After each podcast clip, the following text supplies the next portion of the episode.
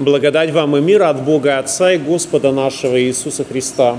Встанем, чтобы выслушать Святое Евангелие, записанное в 18 главе Евангелия от Матфея, стихи с 23 по 35.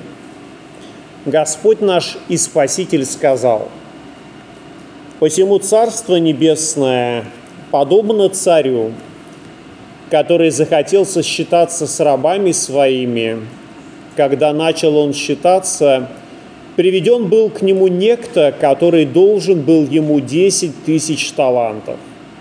А как не имел чем заплатить, то государь его приказал продать его и жену его, и детей, и все, что имел, и заплатить.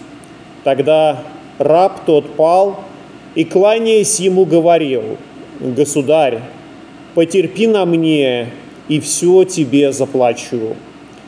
Государь, умилосердившись над рабом тем, отпустил его и долг простил ему. Раб же тот, выйдя, нашел одного из товарищей своих, который должен был ему сто динариев, и, схватив его, душил, говоря, «Отдай мне, что должен». Тогда товарищ его пал к ногам его, умолял его и говорил, потерпи на, потерпи на мне, и все отдам тебе. Но тот не захотел, а пошел и посадил его в темницу, пока не отдаст долга. Товарищи его, видев происшедшее, очень огорчились и, придя, рассказали государю своему все бывшее – Тогда государь его призывает его и говорит, «Злой раб, весь долг тот я простил тебе, потому что ты упросил меня. Не надлежало ли и тебе помиловать товарища твоего, как и я помиловал тебя?» И разгневавшись, государь его отдал его истязателям, пока не отдаст ему всего долга. Так и Отец мой Небесный поступит с вами, если не простит каждый из вас от сердца своего брата своему согрешений его. Аминь. Это Святое Евангелие. Слава тебе, Христос. Присаживайтесь, пожалуйста.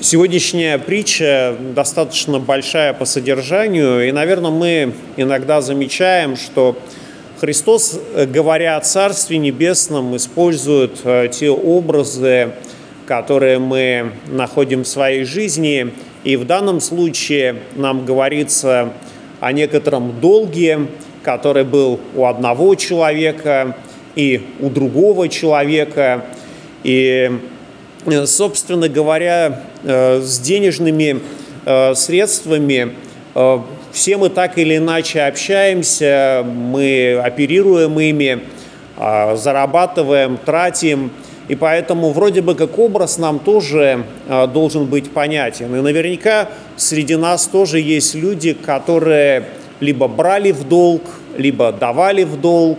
И сейчас, как говорят, такая кредиторская задолженность населения, она оказывается очень велика. Все вроде бы оказываются кому-то должны. Лично у меня есть ипотека, и я очень долго буду ее выплачивать, э, выплачивать банку.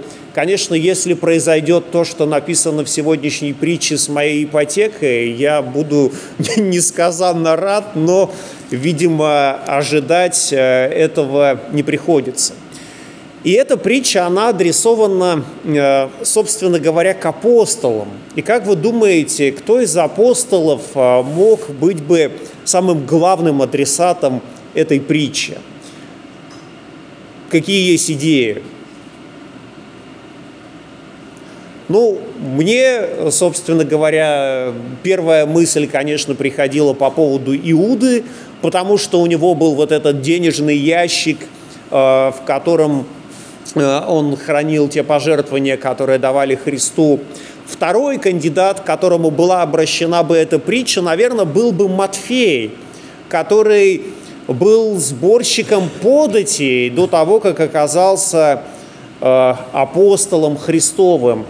И наверняка э, Матфей был тем человеком, который иногда очень жестко э, пресс, прессовал своих должников, которые должны ему были что-то отдать, а может быть, он был нисходительный к ним. Э, мы не знаем, как он общался э, с теми, кто должен был э, сдавать ему пошлины и налоги. А на самом деле эта притча была прежде всего адресована апостолу Петру, который задается вопросом, а сколько раз я должен прощать брата своего, до семи, э, до семи ли раз. И тем самым он представляет себя таким э, добряком, который готов семь раз простить брату. Христос на что отвечает не до семи, но до семи до семидесяти, то есть гораздо больше.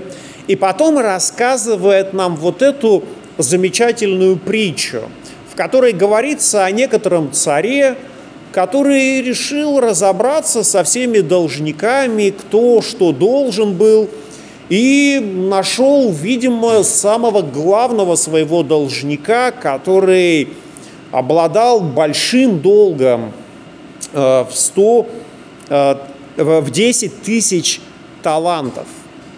Он призвал его и, собственно говоря, попросил все отдать. Конечно, ситуация кажется такой гипотетической. Наверное, у них были какие-то условия, когда он должен был отдавать, а, должен ли это выплачивать он постепенно или к какому-то определенному сроку он должен был вернуть. Мы всего этого не знаем. Каким образом оказался у него этот большой долг, мы тоже не понимаем. То есть брал ли он эту сумму сразу для того, чтобы организовать какое-то мероприятие, построить какую-нибудь э, ферму, хозяйство, дом или что-то еще, или брал маленькими частями э, одно, второе, и потом эта сумма оказалась очень большой. Но так или иначе, мы видим очень интересный факт, что вот этот должник, которого призывают, он не просто э, брал в долг, он еще и умудрялся давать в долг. И вот это действительно оказывается немножко удивительно, потому что если ты берешь в долг, значит, э, ты нуждаешься в этом. Но он оказался человеком, у которого был другой должник. Каким образом это произошло, ну, собственно говоря, тоже непонятно. Но сумма долга была совсем, совсем другая. И вот мы видим этого господина, этого царя, как сказано, который э, решил рассчитаться со своими должниками, и вот этого большого должника начинает трясти, чтобы он отдал весь долг. Для того, чтобы это могло состояться, ему нужно было продать все имущество, всех его, по сути дела, родственников в рабство, и тогда, возможно, эта сумма долга была бы покрыта. То есть такая полная процедура банкротства. И, наверное, для этого человека это было бы э, очень э, серьезное потрясение, потому что ему бы э, пришлось начинать свою жизнь э, полностью с нуля, лишиться все, что имел – это действительно очень большое потрясение. В Ветхом Завете есть одна книга, где рассказывается о таком случае, когда человек лишился все. Книга э, пророка Иова, где рассказывается о том, что Бог его благословлял э, во всех его делах, у него было много имущества, у него были дети, они были счастливыми, довольными, прожигали свою жизнь как могли. И Бог э, в один час, по сути дела, лишил его всего движимого и недвижимого, имущество, его сыновья погибли, и вот он остался абсолютно один, без ничего. Рядом у него была жена, которая в этой ситуации не поддерживала его. Она говорила, чтобы он проклял Бога и умер. Это виделось такое простое и, казалось бы, разумное решение. Были друзья, которые приходили к Иову и тоже размышляли над его горем, почему это произошло, а как это произошло? Может быть, он поступал в своей жизни не так, может быть, и много-много было разговоров, много было мыслей, почему это произошло, вместо того, чтобы друзья могли бы взять и помочь ему начать свою жизнь заново, отстроить дом, завести новых животных и тому подобное – но в итоге Бог благословил Иова и даровал ему все, и благословил его еще больше. И вот в сегодняшней притче мы вроде бы видим примерно такую же ситуацию. У этого человека была возможность начать свою жизнь, ну, как будто бы с нуля. У него уже не было бы долго, и это уже хорошо. Конечно, очень печально, что ему пришлось бы много трудиться для того, чтобы выкупить свою жену, детей и тому подобное, но это было бы возможным, если бы он на это решился. И это такая, казалось бы, разумная позиция. Мы можем все вернуть, если будем трудиться. Но он поступает по-другому. Он желает просить этого царя о прощении. И вот это удивительно, потому что ожидать, что весь этот долг будет прощен, было просто нереально. Но он дерзнул, он попробовал и получил ответ.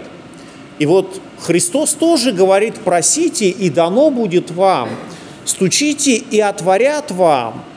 И это тоже замечательный очень хороший призыв, который показывает нам, что к Богу мы можем обращаться порою с самыми нашими невероятными и безумными просьбами, которые могут возникнуть в нашей голове.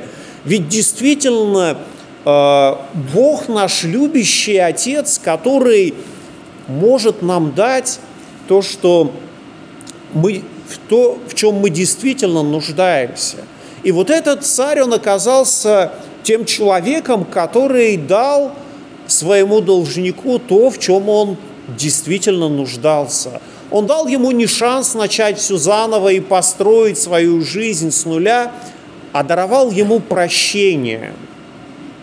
Прощение всего его долга.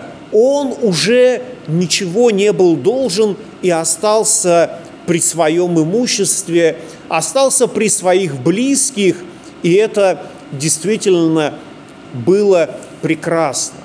И вот в этом первом образе мы видим э, нашего любящего Бога, которому мы несказанно должны, должны всей своей жизнью, потому что мы не следуем тем заповедям, которые мы читаем в Священном Писании, мы не можем исполнить Его волю, как Он желает, потому что часто мы ищем чего-то своего.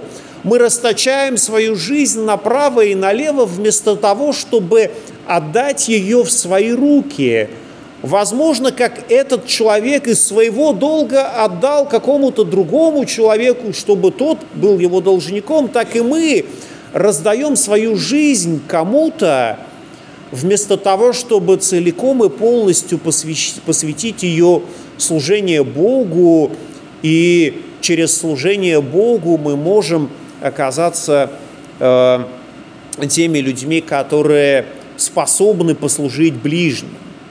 И знаете, когда мы говорим о прощении, которое получил этот человек, то, конечно, приходит э, на ум вот этот э, образ покаяния, э, тех молитв, которыми мы взываем к Богу.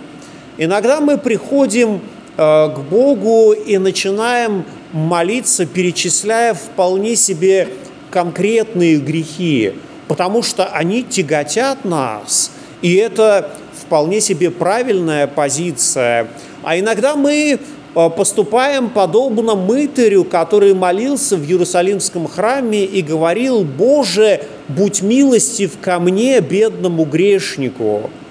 Он собрал все свои грехи в одну вот в кучу и целиком, полностью просил у Бога о прощении.